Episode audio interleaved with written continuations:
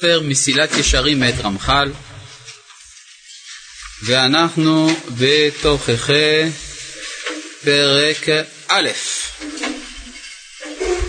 אחרי ההקדמה החשובה, ההקדמה שתיארה לפנינו את סדר העלייה המוסרית של האדם, ועכשיו אנחנו בפרק א', שגם הוא כמין הקדמה אה, לגופו של עניין. בביאור, עכשיו זה, הנושא הוא חשוב כי הוא בעצם בא לבאר את uh, מטרת החיים, שזה בכל זאת דבר חשוב. זה לא בא לענות על השאלה מה, למה הקדוש ברוך הוא ברא את העולם, שזה נושא בפני עצמו, אבל מה המטרה של האדם. יש, uh, אפשר לומר, בימי קדם היו שתי אסכולות בתחום המוסר. הייתה אסכולה אחת שקראו להם הדוניסטים. הדוניסטים, הם אה, אמרו שמה שמדריך את האדם זה בקשת התענוג. בקשת התענוג זה לאו דווקא דבר שפל ונמוך, זה יכול להיות עילאי מאוד.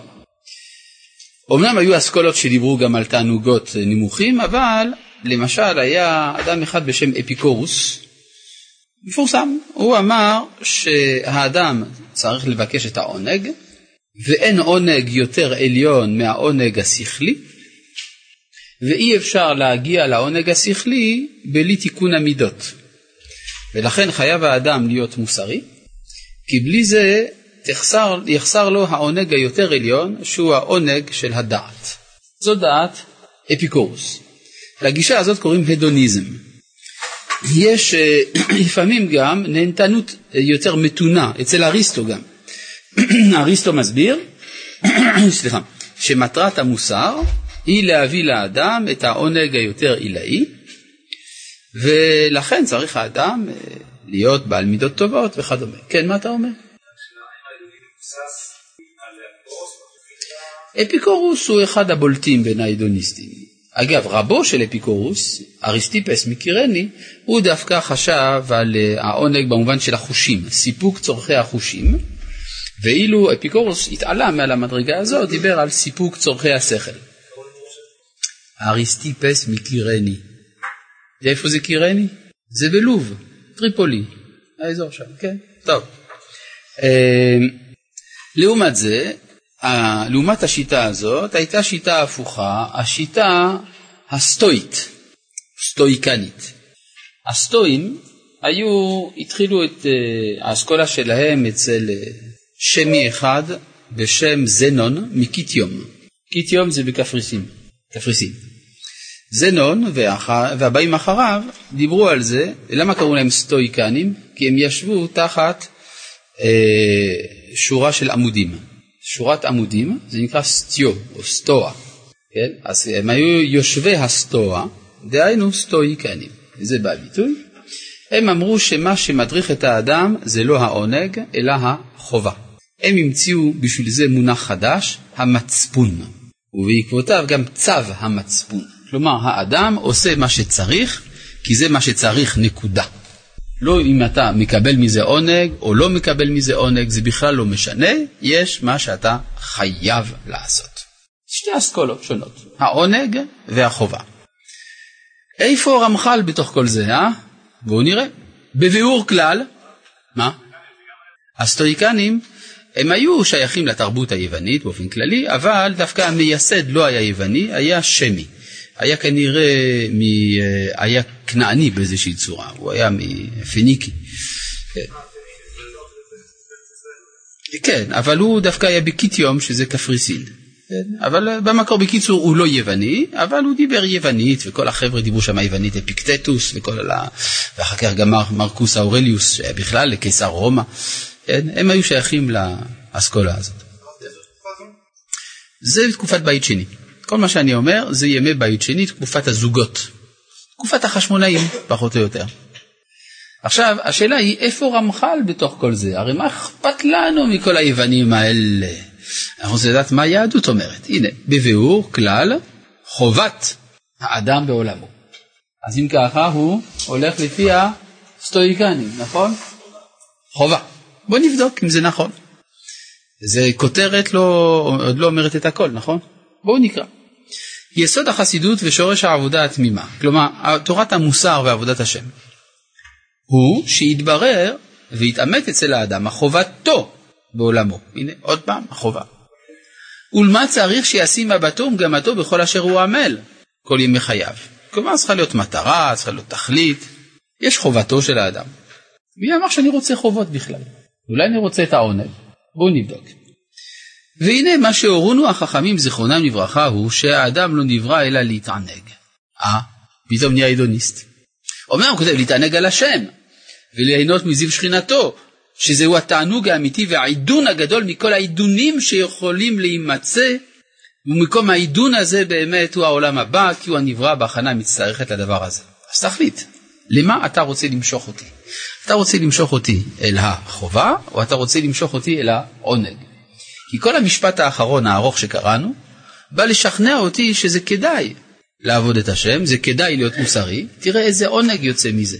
האם זה דבר לא נכון? זה גם נכון, כן, בהחלט, יש עונג גדול בעבודת השם, בדעת אלוהים, אבל השאלה היא מהי נקודת המרכז, האם חובתי או העונג. פה השפה של רמח"ל היא כפולה. מובנת הבעיה שלי? אז מה עושים? אז צריך uh, להבין. יש כמה אפשרויות להבין את זה. אפשר להבין שהמטרה היא שדברי רמח"ל נכתבו בשביל אנשים נמוכים. כלומר, אתה לא מסוגל לעבוד לשמה, לשם שמיים, זה רחוק. אז בוא נתפשר, נראה באיזה מדרגה נמוכה אתה נמצא, נשכנע אותך עם סוכריות. זה יכול להיות סוכריות רוחניות, אבל זה סוכריות. כמו שעושים לילדים. לילדים נותנים סוכריה, לבוגר נותנים חוג שחייה, לנער נותנים הונדה, ולמבוגרים עולם הבא. אז בסופו של דבר זה סוכריה ומדרגה יותר גדולה. זה אפשרות אחת, יש גם כיוון כזה ברב קוק באורות הקודש חלק ג', הוא מדבר על זה, אולי נקרא את זה בפנים ותדע, באורות הקודש חלק ג'.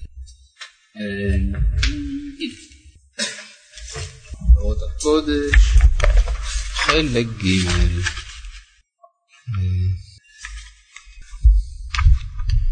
כשאנו מתחילים במסילת ישרים, אני קורא כאן במגמת העדן והטוב העליון, פרק קי"ד במוסר הקודש, זה עמוד קס"ז. כשאנו מתחילים במסילת ישרים ללמוד שיסוד החסידות הוא שהאדם לא נברא אלא להתענג על השם וליהנות מזיו שכינתו, שזהו התענוג האמיתי והעידון הנצחי, נסלד החוש המוסרי שלנו מפני האגואיסמוס ואהבת התענוג שביסוד זה. וטובים אנחנו יסוד יותר טהור ונקי משום תערובת הנאה. מה, אני עובד את הכל רק בשביל שאני אקבל משהו, איזשהו תענוג? בשביל זה כל העבודה המוסרית? אין משהו קצת יותר אידיאלי? או אפילו אידיאליסטי? או אולי אפילו אידאי? אז הרב אומר כאן, אמנם זהו גורל העולם והאדם שירד כבר בראשית יצירתו מהתכונה הטהורה, אשר להאידיאליות העליונה, והושבתה אצלו הטהרה האצילית, ומלמטה הוא צריך לטפס למעלה למעלה. זה המדרגה הראשונה. זה ההסבר הראשון. תראה, מה אפשר לעשות? בני אדם הם אינטרסנטים, אנחנו נשכנע אותם להיות מוסריים מסיבות אינטרסנטיות. זה ההסבר הראשון. ההסבר השני, שהרב קוק לא מביא אותו, אבל הוא אפשרי. לומר, ההתחלה של האדם, אדרבה, זה החובה. או הפוך ממה שאומר הרב קוק.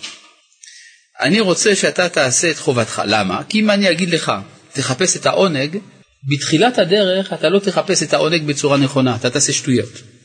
לכן אני אומר לך, קודם כל, חובה. אל תשאל שאלות, מענג, לא מענג, מה אכפת לנו, זו חובתך. ככה ישעיהו ליבוביץ', כן? עכשיו, אחרי שאתה תצא ידי חובת חובה, אז אתה תהיה מספיק נקי ומיושר כדי שאתה תוכל גם להתענג. עד כאן ההסבר השני. ההסבר השלישי, אגב, יש לכם בחינה על כל ההסברים שאני נותן עכשיו. אה, תראה, זה באמת שאלה. כן. ההסבר השלישי, אפשר להגיד ככה, האדם רוצה את חובתו, אבל הקדוש ברוך הוא רוצה לענג אותו. או נגיד את זה במילים יותר פשוטות, חובתך להתענג. זאת אומרת, הקדוש ברוך הוא אומר לך, תעשה את, חוב... את חובתך, אבל מהי חובתך? להתענג. לכן אם לא תתענג, אתה לא תקיים את חובתך. יש קצת הבדל בין חובה לעונג, רק שהקדוש ברוך הוא רוצה לחייב אותך להתענג. כן, זה כמו שפעמים בעלי המוסר היו אומרים שהקדוש ברוך הוא רוצה קוזקים. מה זה הקוזק? הקוזק אם הצר אומר לו לקפוץ דרך החלון הוא יקפוץ. אבל הקדוש ברוך הוא לא רוצה שאנחנו נהיה קוזקים כאלה, כי הוא לא אומר לנו לקפוץ מהחלון, נכון? אז זאת אומרת שצריך... אה? אה, יש פה שאלה יפה. מה זה להתענג על השם? הוא גלידה? ככה שואל השואל. מה? כן, כן, זה באמת בדיוק השאלה, זה מה שנסלט פה חושנו על המוסר, עוד לא ראיתי בדיוק מה זה להתענג על השם, רק רגע. חוץ זה גלידה זה לא רק. כן. עכשיו, אה, אם כך, אפשר להגיד, תנו לי לדבר בבקשה. אז אה, יש חובה להתענג, אפשר לספר את זה, יש סיפור כזה על רבי זושה, שמעתם על רבי זושה? מה? רב זושה לא היה אומר אני? אה, תמיד היה אומר זושה, כן, היה אומר זושה. כן, אבל אה, רב זושה מהניפולי היה אחיו של רבי אלימלך מליזנסק, והם היו שניהם תלמידים של הרב דוב בר, המגיד ממזריץ', שהתלמיד של רבי ישראל בעל שם טוב, שהתלמיד של אחיה השילוני, מה זאת אומרת? עכשיו, ככה מסבירים החסידים, שהוא התלמיד של אחיה השילוני, הנביא. עכשיו, בכל מקרה, רב זושה מספרים ככה איזה סיפור, סיפור חשוב. באה איזה אישה, אמרה לו, רב זושה, תתפלל עליי, שייוולד לי בן. אז רב זושה מקבל את הפיתקה, את הקוויטל, והוא מתפלל שלשפרינצה בת גיטל ייוולד בן. ואז הוא מתפלל, ואז הוא שומע קול מהשמיים שאומר לו, זושה, אל תתפלל, כי אני לא רוצה שיהיה לה בן. מה עושה רב זושה? ממשיך להתפלל. ואז הוא שומע קול מהשמיים שאומר לו, זושה, זושה, אם תתפלל יהיה לה בן, אבל לך לא יהיה עולם הבא. רב זושה אומר, איזה יופי, סוף סוף אני אוכל לעבוד את השם, שלא מתוך תקוות שכר, אלא מפני האידאל. כן? כלומר הוא חושב לעסוק בפילוסופיה דתית כמו ליבוביץ', כן? אז הוא אומר איזה יופי אני אוכל לעבוד את השם בלי לקבל שכר, איזה יופי. ואז הוא ממשיך להתפלל, ואז הוא שומע קול מהשמיים שאומר לו זושה תיזהר, אם תמשיך להתפלל יהיה לה בן, ואת העולם הבא שלך תקבל בכל זאת. מה עשה רב זושה? המשיך להתפלל. מדוע? כי הוא הבין שזה היה חטא לא, לא, לא, לא לרצות את העולם הבא. כלומר, יש שלב בהתפתחות המוסרית של האדם, שבו הוא צריך להיות מוכן לוותר על הכל, אפילו על עולם הבא. אבל זאת לא כוונת הבורא. כלומר, אתה צריך לרצות לעשות את חובתך, אבל הקדוש ברוך הוא רוצה לתת לך עולם הבא, אז זה לא מנומס לו לקבל. כי אם אתה לא תקבל, אתה אומר שאין לעולמו של הקדוש ברוך הוא מטרה. זה עולם ללא תכלית. עולם ללא תכלית הוא עולם רע, זה גידוף. לכן אתה תעשה את חובתך וחובתך להתענג. ההסבר השלישי הוא ההסבר השלישי. ההסבר הרביעי. כן. ההסבר הרביעי, הרב קוק אומר אותו כאן. כן? כלומר בין ההסבר הראשון להסבר הרביעי הכנסתי עוד שני הסברים. עכשיו אנחנו מגיעים להסבר הרביעי. אמנם אחר, יתברר לו אמנם אחר כך שמושג תענוג זה של התענגות על השם הוא התוכן הטהור שבאידיאליות היותר טהורה, שאי אפשר לבטאה בשום הגה אנושי. מורגשת היא הרגשה מועטת בשאיפת הלב הטהור בהתעלותו מעל כל המצרים המצמצמים אותו, וזהו רק צל של צל צללה של השאיפה העליונה הנקייה מכל עירוב גס. תרגום העונג העליון כבר איננו עונג. גם הוא איננו חובה. המושגים של חובה לעומת עונג הם מושגים של קטנות. כשאתה במצב של קטנות אתה צריך לבחור האם לעשות מה שאני חייב או מה שנעים לי. אבל במונחים עליונים העונג הוא סימן לאמת. כלומר, אפשר לומר, התענוג של האידיאל הוא תענוג כשר. סתם תענוג יש באותה מידה תערובת של גסות. אבל התענוג של האידיאל הוא תענוג כשר. הוא הרצוי לפני השם. אדרבה, אם אינך מתענג, אתה חוטא נגד חובתך. וזה מה שהרב אומר בהסבר הרביעי, זה שחובה שווה עונג ועונג שווה חובה. במדרגה עליונה. סתם תענוג, יש בו תערובת של גסות. כן, אני רוצה את הנאתי, אבל במדרגה העליונה העונג והחובה מתאחדים. כן. באים אנו לעולם, להלן, טוב, זה אחר כך, אה, זה אנחנו נראה, הוא ממשיך לנתח את דברי המסיעת ישרים, נמשיך. אז אני חוזר פה לדברים. והנה מה שהורונו החכמים, זיכרונם לברכה, אני קורא עכשיו בתוך המסילת ישרים, הוא שהאדם לא נברא אלא להתענג על השם וליהנות מזיו שכינתו, שזהו התענוג האמיתי והעידון הגדול מכל העידונים שיכולים להימצא. ואז אנחנו צריכים פה להתייחס לשאלה, מה זה להתענג על השם, האם הוא גלידה? התשובה היא שהקדוש ברוך הוא לא גלידה אמנם, למרות שכתוב, ומעל ראשי החיות רקיע כן הקרח הנורא, נטו אל ראשי מלמעלה, אלא הכוונה היא שיש התאחדות של ההכרה עם הנושא של ההכרה. איך אומר הרמב"ם? התעצמות הנפש במושכלה. כלומר, כשאני משכיל משהו, הוא מתאחד עימי. אז אפשר לומר באיזשהו מקום שההכרה שלי מתאחדת עם ההכרה העליונה, זה נקרא להתענק על השם. זה קצת דומה למושג של השכל הפועל, זאת אומרת, זו הייתה אינטואיציה שהייתה להם, לאלה שדיברו על זה. עכשיו, אה, ומקום העידון הזה באמת הוא, עכשיו פה אנחנו ממשיכים, אה, ריסה, למה רבי זושה המשיך להתפלל אם הוא ידע שהקדוש ברוך הוא לא רוצה שיהיה לה בן? תשובה, כי הקדוש ברוך הוא רצה שיהיה לה בן, דרך התפילה של רב זושה.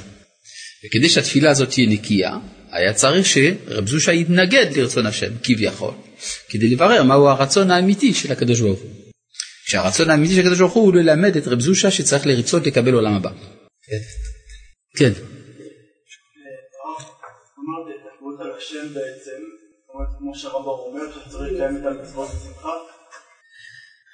צריך לקיים את המצוות בשמחה. שמחה זה עוד לא העונג. ההתענגות זה משהו אחר לגמרי. השמחה זה שאני שמח שאני מקיים מצווה. אבל להתענג זה משהו אחר לגמרי. זה מפגש עצמי. שאין לו מילים לביטויו. כי זה החיבור אל השורש של עצמי. ברגע שאני בשורש, אני לא יכול להשתמש במילים. בוודאי, יותר משמחה. איך אומר ספר יצירה? אין למעלה מעונג ואין למטה מנגע. אותם אותיות, עונג ונגע.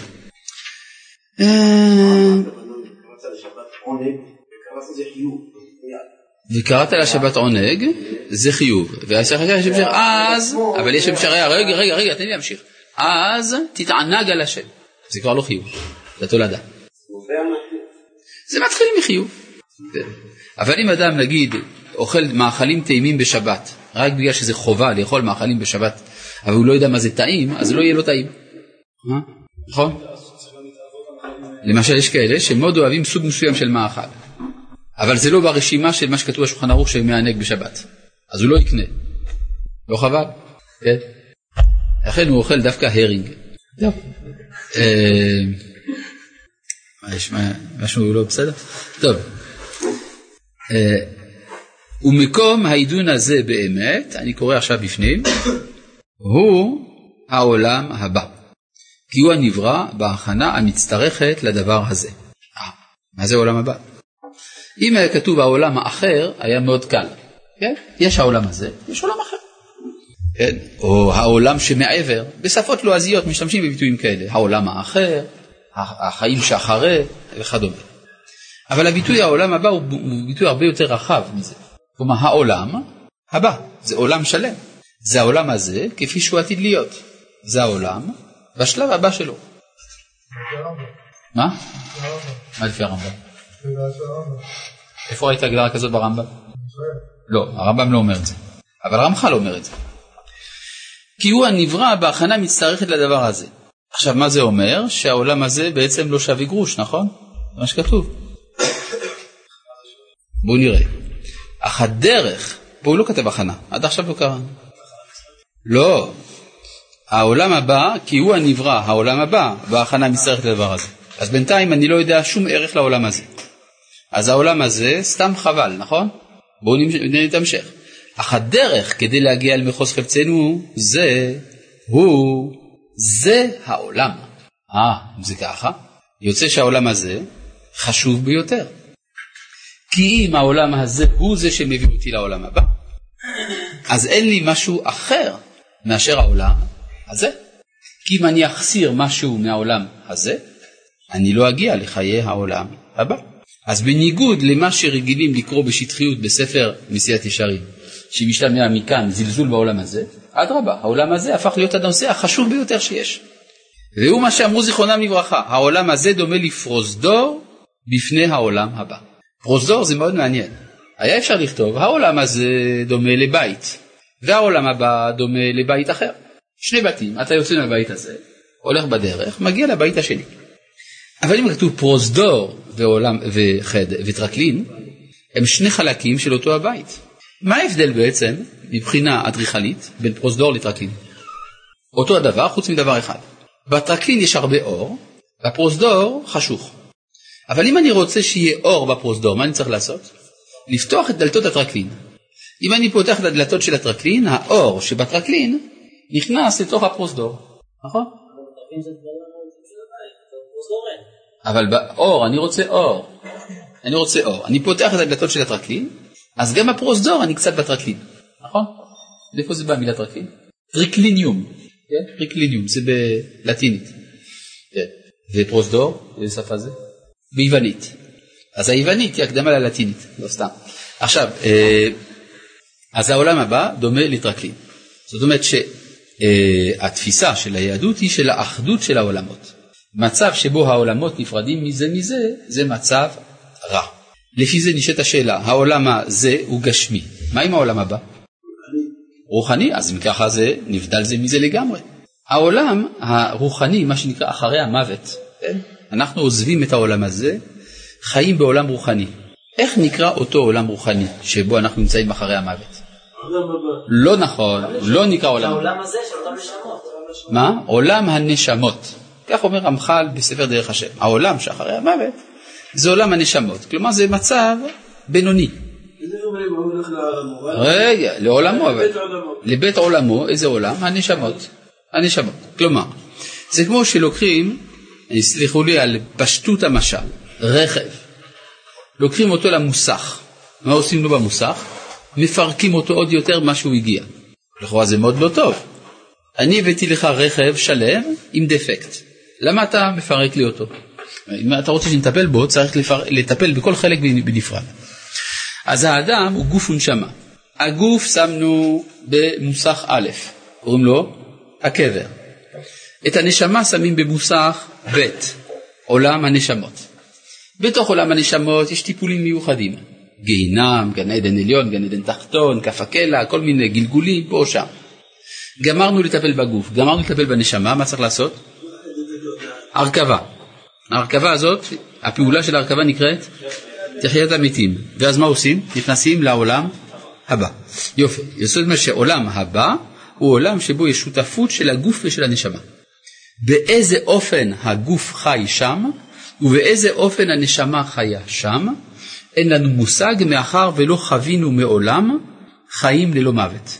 אבל יוצא שהעולם הבא הוא העולם המושלם המקיף את כל המציאות, כולל המציאות הגשמית. כן.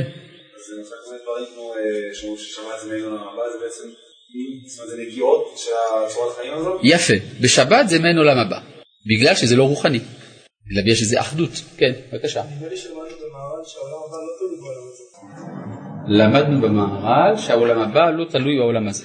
יש משהו כזה, נכון? לא יודע, אבל הרמח"ל לא מסביר את זה ככה, מה אני אעשה? כן. אז אה, אפשר להגיד, אני לא מכיר את כל האלה של זה, זה מעין עולם הבא, אבל זה, אפשר לומר שמה שמתאפיין, שאומרים עליו שהוא מעין עולם הבא, זה בעצם ייחוד בין, כאילו, בין המישור החומרי לרוחני. אתה אומר שהעולם הבא מה? שאפשר להגיד שנגיד שאומרים עליו שהוא מעין הבא, זה אומר שזה משהו שמתאפיין על ידי זה שיש אחדות בין החומר לרוח. נכון. עולם הבא זה מתאפיין בזה שיש אחדות בין החומר לרוח. יפה מאוד. טוב, נמשיך. אה, כן, סליחה. לפי הציור שהרב הסביר עכשיו על עולם הנשמות בעולם הבא, אז זה לא דומה לפרוזדור וטקלין, כי יש עולם הנשמות שמפריד באמצע בעצם, זה לא, זה לא רק מחבר, זה העולם הזה, עולם הנשמות, ואז... אם תרצה, בינתיים העולם הזה ממשיך, הוא הולך ומתעלה. כן. טוב, הלאה. מה? לא? אחרי תחיית המתים, תלוי. האם הם ימותו או לא, אתה שואל. לפי הרמב"ם הם ימותו. אבל לפי הרמב"ן הם לא ימותו. ולפי רמח"ל זה לא זה ולא זה. הם יתעלו. יעיין נא כבודו בספר דעת תבונות מאת רמח"ל. כן, בבקשה. יפה, עולם הנשמות זה תחנת המתנה, stand by בלעז. ימות המשיח אין לזה שום קשר לזה. ימות המשיח זו השלמ- ההשלמה הפוליטית. כן? העולם הזה, זה אנחנו מצליחים בכל היעדים הפוליטיים שלנו. תחיית המתים תבוא עוד אחרי הרבה זמן, כשהעולם יתעלה ויתעדן. מה המקור של הסיפור של רב זושה? המסורת. האם להתענג על השם היא החוויה של החכם, ולעומתו לנביא יש חוויה שונה, ואהבת את השם? לא, זה אופנים שונים של אותו הדבר. יש להתענג על השם, לאהוב את השם באופן של החכם, ויש באופן של הנביא. האם להתענג על השם זה להשיג ולהבין סתרי תורה, טעמי תורה, סודות התורה, וזה לדעת אותו יתברך כמו שאומר הרמב"ם? כל הדברים האלה מסייעים להתענג על השם. להצטמרר, היי, הלו, הורדתם לי את זה. שאלה שלוש, שאלה שלוש אם אפשר, עוד, עוד קצת, עוד קצת, עוד קצת, שאני אוכל לראות. טוב, אני מצטער, לא אוכל לענות על השאלה כיוון שהסתירו לי אותה. האם בגל זה פורים יהיה גם לעתיד לבוא? כי הגוף לא יסתור הנשמה והם ישלימו אחד את השני? אפשר. למדתי שהרמב"ם אומר שהעולם הנצחי הוא עולם הנשמות. איך זה מסתדר? זה לא מסתדר. אנחנו כאן לא הולכים בכיוון של הרמב"ם, אלא בכיוון של רמח"ל. כי הרי הוא זה שכותב לנו את הספר. ולפי רמח"ל, העולם הבא הוא לא רק רוחני. רמח"ל צודק, מה זאת אומרת? עכשיו, לגבי מצמר, להצטמרר וכולי, אני, יש שאלה שמתחילה במילה להצטמרר, שאותה מתעקשים לא להראות לי אותה. אה, הנה. להצט... להצטמרר עד דמעות מניגון דבקות, זה להתענג על השם? לא. כי אה, מי שמצטמרר עד דמעות מניגון דבקות הוא מתרגש. להתרגש זאת מדרגה בדרך לדעת, אבל זה רק רגש. טוב, כן. דיוק כזה שחשוב בשבילי. כשאנחנו אומרים שעולם שלא יהיה בו מוות, אז זה בעצם במילים אחרות להגיד שאנחנו נוטלים את הימן של הזמן. נכון. טוב, בואו נמשיך. והוא מה שאמרו זיכרונם לברכה, העולם הזה דומה לפרוס דור בפני העולם הבא. והאמצעים המגיעים את האדם לתכלית הזה. כלומר, מה צריך לעשות בעולם הזה? אה, יש פה שאלה. למה כתוב שתחיית המתים זה 40 שנה אחרי ביאת, הש... ביאת המשיח כסבא של החידה? אף אחד לא יודע את הדברים האלה באמת, איך זה קורה, ובאיזה אופן זה קורה. אלא יש לימודים בדברים האלה, אבל לא שאנחנו יודעים בוודאות תאריכים. והאמצעים המגיעים את האדם לתכלית הזה הם המצוות אשר ציוונו עליהן האל יתברך שמו. כלומר המצוות מביאות את הדבקות, והשאלה היא למה, איך, כן, זאת אמירה יפה, צריך לברר, איך המצוות מביאות לדבקות בשם. לכאורה, כשאני מקיים מצווה, אני עושה מעשה. גם כשאני לא מקיים מצווה, אני עושה מעשה. זה מעשה וזה מעשה. אז מדוע שהמעשה הזה יביא אותי לדבקות, והמעשה הזה לא יביא אותי לדבקות? התשובה היא, בגלל שבאופן הגיוני, שום מעשה לא אמור להביא אותי לידי דבקות בשם. כי מהו המרחק בין האדם לבין השם? מישהו יודע? אין סוף, נכון? כמה זמן לוקח לעבור אין סוף זמן? אין סוף. מסקנה, אי אפשר להגיע. המחשבה אבל זה לא, לא תלוי בחומר, בפיזי. אבל גם המחשבה שלי היא מוגבלת. מה ההפרש בין המחשבה שלי לבין מחשבת הבורא? אפשר להידבק אבל... אני שואל איך אפשר להידבק לפי זה. יודע, יש, בס... יש פתיחת אליהו, פתח אליהו, שומרים לפני התפילות. פתח אליהו הנביא זכור לטוב, נכון? ואמר. אז שם אחד מהדברים שהוא אומר זה לית מחשבה תפיסה בך כלל. אז אם אין המחשבה תופסת, אז גם המחשבה לא יכולה להביא לידי דבקות. לכן כל ה... הרבה פעמים יש אנשים בגיל 15-16 שיש להם חוויות דתיות עמוקות. בגיל 17-18, טיפס, טילט, מתנפץ. אני פעם הרגשתי משהו, עכשיו אני כבר לא מרגיש כלום. מכיר את, את החוויה הזאת? לא, לא אצלך, אצל חבר שלך שסיפר לך שיש חוויות כאלה, נכון? שיש מצב שאדם חשב שהוא יגיע לדבקות באלוהים והוא מתייאש מזה. והתשובה היא שזה הגיוני מאוד, כי הרי דבקות באלוהים זה גם גאווה וגם טיפשות, כי הרי אתה לא יכול להגיע עד אינסוף. אז מה כן אפשר? לא. יכול, במקום שאתה תנסה להידבק בקדוש ברוך הוא, הוא יכול להידבק בך. הרי הוא לא מוגבל, הוא אינסוף. כיוון שהוא אינסוף, הוא יכול לבוא אליך בכל האופנים האפשריים. זה יכול להיות דרך הנבואה, זה יכול להיות דרך המצוות. מה מיוחד במצוות שהן מביאות לדבקות הזה? משום שהמצוות הן מצוות שהוא מצווה. כיוון שהוא המצווה, כשאני מקיים את מצוותו, התחברתי אליו. זה מה שנקרא, לפי הביטוי שרצתה להשתמש בו, להצטוות.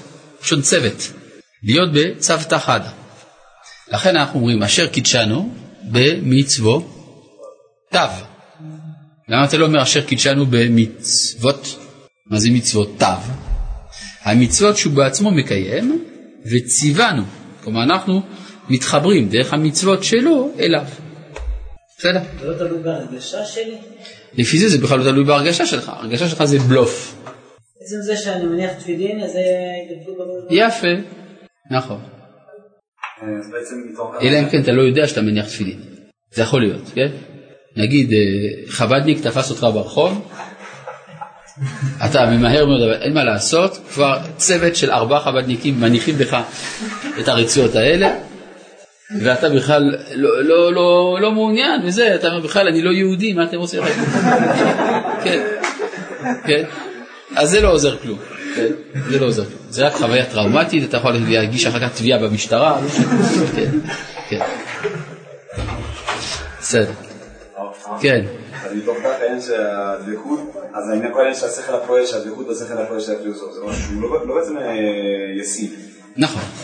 ואם אפשר זה גם, אז כל העניין של למשל הטאואיזם, של הדבקות בטאו, זה גם איפשהו לא, לא בר השגה. תראה, בטאואיזם הדבקות בטאו היא אפשרית בגלל שהטאו הוא בתוך, ההוויה, הוא אימננטי. כן? אבל אם נדבר על אה, טרנסצנדנטי זה לא עובד. טאו זה סוג של רוחניות מהמזרח, של לאו צה. אה, טוב, כן. האם זה דומה לרעיון שאומרים שככל שאדם נפתח יותר מקום אצלו. נכון, לכן באמת אין ביהדות מושג של מיסטיקה, יש לעומת זה קבלה. מה ההבדל בין קבלה למיסטיקה? זה בדיוק הפוך. בקבלה אתה מקבל, במיסטיקה אתה עולה. וזה מסוכן מאוד, כפי שכבר אמרו חכמינו במסכת אבות, לא מצאתי לגוף טוב מיסטיקה.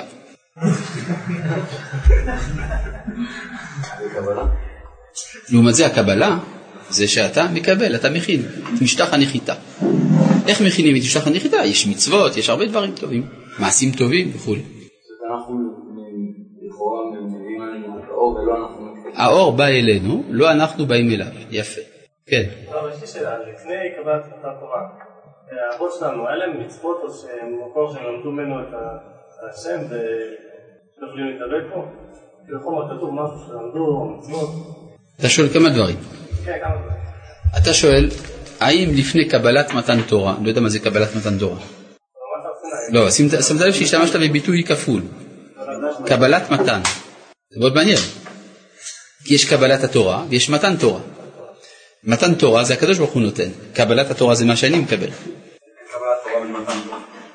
כן, אבל יש קודם כל קבלת תורה שבא בעקבות מתן תורה. עכשיו מה שמעניין, אב- אבותינו, אתה שואל על אבותינו. האם אבותינו קיימו מצוות? האם היה להם חומר כתוב? זה שני דברים שונים. תשובה, אבותינו היו מקיימים מצוות. למה? מתוך טהרת נשמתם. כלומר, כל מה שאמרתי זה נכון, חוץ מאשר על האבות. כי אצל האבות, הנשמה שלהם הייתה מאירה בהם באופן כזה, כזה מושלם, שאצלם מעשיהם היו מעשי המצוות, למרות שהם לא קיבלו את התורה. בסדר? טוב. אה, יש ניתוקים בשידור. הרב יכול לחזור על תשובתו בעניין ניגון דבקות? כן, ניגון הדבקות זה אה, רגש, זה לא דבקות. אה, האם יש אפשרות להתענג על השם בעולם הזה? זאת השאלה שתעלה לנו מתוך דברי המח"ל. לכאורה, לפי השורות שעכשיו קראנו, לא. לפי השורות שאנחנו עוד עתידים לקרוא, כן. אה, האם הדבקות באל היא רק על ידי ידיעה? זה לא פילוסופי מדי? כי כמדומני שהרב אמר שיש מעבר לידיעה עוד ממד ששייך לדבקות בשם. נכון, ידיעה זה לא, זה לא פילוסופיה. ידיעה זאת התאחדות. איך כתוב? והאדם ידע את חווה אשתו. הידיעה הזאת הייתה התאחדות בכל הממדים. זה הידיעה האמיתית.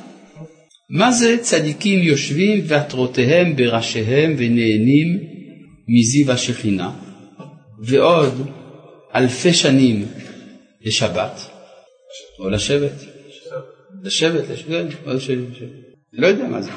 זה החוויה של העולם הבא, לא? הרב הסביר שעל ידי המצוות מתדבקים בבורא כי הוא מצווה, אבל עדיין לא מובן איך זה עובד. ברור, כי ברגע שאני מקיים את המצווה של המצווה, אז אני אוטומטית עברתי את כל המדרגות, אני דבק במי שציווה. הרב הסביר שעל ידי, אה, עכשיו, האם הרב חושב שהנחת תפילין לאדם ברחוב היא מיותרת לחלוטין ולא זיכיתי האדם בכלום? לא, לא אמרתי את זה בשום פנים ואופן. אני רק אומר שאם האדם לא מעוניין במעשה ואיננו מזדהה עם המעשה, אז זה לא שווה כלום. אבל יש איזה מינימום של אה, הסכמה שצריכה להיות, כן. כן, צריכה להיות איזושהי רמה של הזדהות. אבל אם סתם ככה מישהו, אני יודע, אה, בדיוק היה לי, היה לי פצע ביד וחיפשתי משהו כדי לחבוש. ובדיוק מצאתי משהו שאני חובש ולא שמתי לב אפילו שזה תפילין. וזה בדיוק עמד בדיוק במקום שלפי ההלכה צריך לשים את זה. קיימתי מצוות תפילין? התשובה היא לא. ואני צריך להניח עוד פעם, כן. או למשל, בדיוק ראש השנה היום, ואני נאנח, אני עושה... ובדיוק מישהו תקע לי שופר. האם יצאתי ידי חובת תקיעה? התשובה היא שלא. זה גמרא מפורשת, מסכת ראש השנה. בסדר? אם מישהי נופלת מגשר לתוך נהר, ענתה לו תפילה. זה משהו אחר. מי שנופלת מגשר ובתוך נהר, עלתה לה טבילה. למה? כי טבילה זה לא, זאת מציאות אובייקטיבית. האם אני טהור או לא? לא, המקווה מטהר, הנהר מטהר, זה לא קשור לעניין. כן. גם דבקות שכלית, אני חסר אינסוף. דבקות שכלית חסר אינסוף, נכון. נכון, אז לכן האינסוף יכול לבוא אליך. כלומר, אתה יכול לפנות בשכל מקום להופעת האינסוף. אתה מפנה מקום, זה משהו אחר. כן. יש גבול למוסריות או שתמיד משתבחים? האם יש גבול למוסריות או שתמיד משתבחים? לא יודע, אבל למה זה קשור לעניין? הפרק, הפרק לא מדבר על מוסר. עד עכשיו לא ראיתי מוסר. נכון? טוב. אה, ומקום עשיית המצוות הוא רק העולם הזה. לא, אי אפשר לעשות מצוות בעולם הבא. אם כי רבנו סעדיה גאון טוען שיש גם מצוות בעולם הבא, אבל כנראה שרמח"ל לא סובר כך. על כן, הוא שם האדם בזה העולם בתחילה. כדי שעל ידי האמצעים האלה המזדמנים לו כאן, יוכל להגיע אל המקום אשר הוכן לו, שהוא העולם הבא, לרבות שם בטוב אשר קנה לו על ידי אמצעים אלה. הוא מה שאמר, והוא מה שאמר, אמרו זיכרונם לברכה, היום לעשותם, זה פסוק, ומחר לקבל שכרם, זה דרשה. מה? עד כאן זה לכאורה דברים פשוטים.